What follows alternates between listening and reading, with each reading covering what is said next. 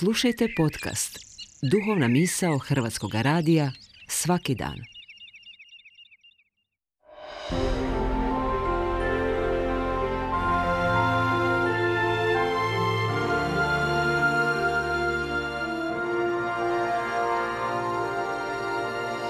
Duhovna misao. Urednica je Blaženka Jančić.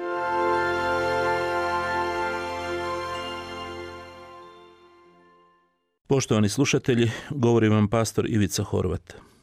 U Evanđelju po Mateju 18. poglavlju nalazimo zapis gdje apostol Petar pita Isusa koliko puta bi trebao prostiti svom bratu ako brat pogriješi prema meni. Petar odmah velikodušno pokazuje spremnost da to učini čak sedam puta.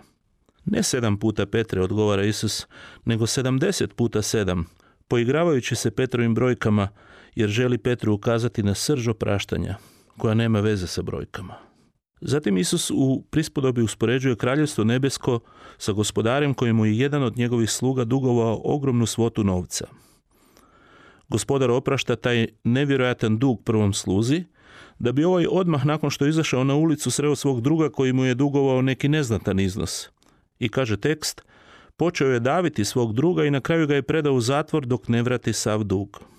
Gospodar je čuo kako se njegov sluga, kojem je sve oprostio, nemilosrdno ponio prema svom drugu. Povlači svoju prvobitnu odluku da oprosti i predaje slugu mučiteljima dok ne vrati sav dug. Petra muči nekakav konačni broj opraštanja. Poštovani slušatelji, otkuda ta želja za konačnim brojem? Ako ne upravo od one naravi u nama koja želi izbjeći istinski proces opraštanja i isciljenja. Ali opraštanje nije naša evidencija broja oprosta koje smo dali. Opraštanje je ljubav na dijelu. Opraštanje dolazi kao nadnaravno djelovanje, jer naša prirodna reakcija nije oprostiti nego uzvratiti na povredu. U ovoj prispodobi o gospodaru i nemilosrdnom sluzi dužniku prepoznajemo vertikalno i horizontalno opraštanje. U poslanici Kološanima apostol Pavao ovako piše No Bog nas je oživio zajedno s Kristom i oprostio nam sve naše grijehe.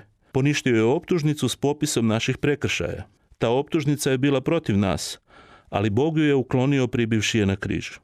Kad stanemo jednog dana pred Boga, Isus će pogledati svog oca i reći Ovo je čovjek za kojeg sam platio cijenu na križu, koji me priznao za svog spasitelja i koji je opravdan kroz oproštenje grijeha i nanovo rođenje. Kad smo iskusili Božje oproštenje, ta činjenica mora radikalno promijeniti naše odnose sa drugim ljudima. Kršćanska spisateljica Corrie Boom je rekla sljedeće. Kad dođemo Isusu Kristu, Bog uzima naše grijehe i baca ih u more zabarava i postavlja znak pecanje nije dozvoljeno. Mi molimo, oprosti nam duge naše kao što i mi opraštamo dužnicima našim. Je li to uistinu tako? Bog nam je oprostio, ali često pecamo po tuđim životima i upiremo prstom. Kad odbijam nekome oprostiti, a u isto vrijeme sam primio neograničeno oproštenje od Boga, to je vrh moje dvoličnosti i licemjerstva. Neopraštanje je kraljivac mira, rodilište osude i vrt gorčine. Neoprostiti znači biti u zatvoru, biti uistinu sam svoj zatvorenik. Neopraštanje je greh jer činimo štetu našem duhu, a pozvani smo biti hram duha svetoga i odražavati u nama Boži karakter milosrđa. Dragi slušatelji, čovjekova najveća potreba je oproštenje. Boži najveći projekt sa čovjekom je oproštenje po Božoj milosti. Poznati propovjednik Evanđelja u 19. stoljeću Charles Spurgeon rekao je sljedeće.